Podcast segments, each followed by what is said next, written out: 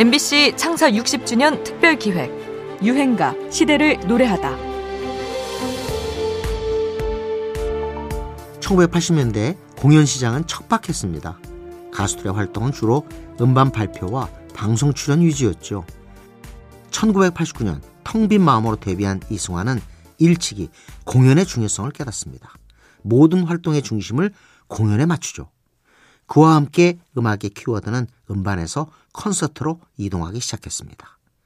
가창력도 훌륭하지만 이런 공연에 대한 남다른 의지 때문에 그는 라이브의 황제라는 별명을 갖고 있습니다.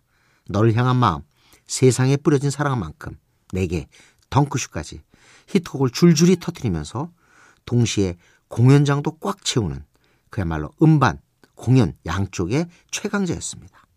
수많은 히트곡 중에서도 오늘 소개해드릴 유행가 천일동안은 천구백구십오 년 이승환의 발라드 스타일의 한 획을 그은 곡입니다. 작곡가는 김동률이었습니다. 그 처음에는 천일동안이 색스폰 연주곡으로 만들고 싶어서 만들었기 때문에 그 멜로디를 제 목소리로 소화할 수는 없었어요. 애초에 이승환 씨라면 이걸 잘 소화할 수 있겠다 싶어서 들려드렸죠. 자기가 냉큼하시겠다고.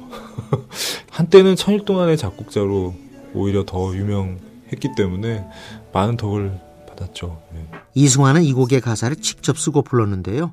본인의 경험이 녹아있어서인지 곡은 애절하기 이를 데 없습니다. 이후에도 그는 당부나 애원 같은 장대하고 화려한 스케일의 발라드를 주로 발표하게 됩니다. 한편으로 언제나 락 음악에 대한 애정 역시 놓지 않고 있죠. 장르 가리지 않고 락과 발라드를 가장 잘 배합해 활동하는 가수라고 할까요? 락 음악은 특히 공연장에서 빛을 발하죠. 앞으로 제가 이제 제가 되고 싶은 이상향은 나이가 들어서도 락 페스티벌에 네. 어색하지 않은 사람이거든요. 네, 네, 네. 예.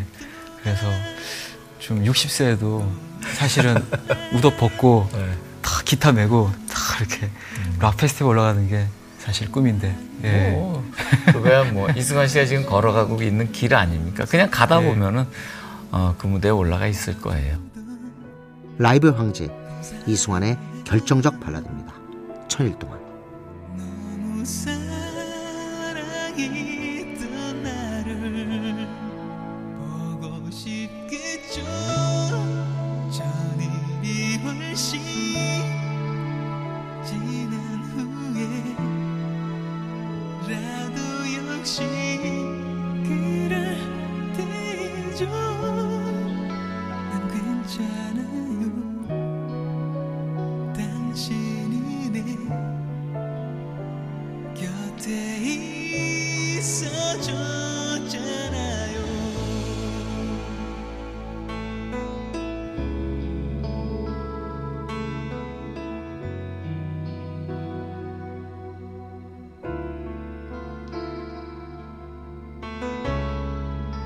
천일동안 알고 있었나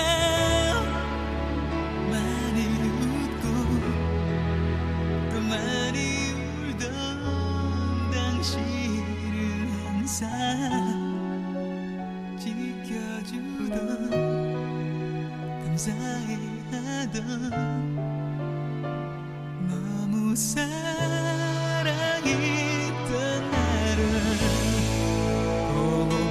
쉽겠죠. 천일이 훨씬 지난 후에라도 역시 그럴 때죠. 잊지 마요 우리 사랑 아름다운 이름.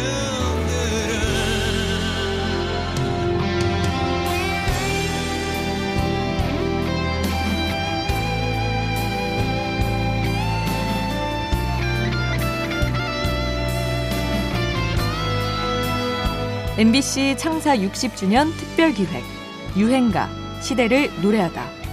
지금까지 음악평론가 임진모였습니다.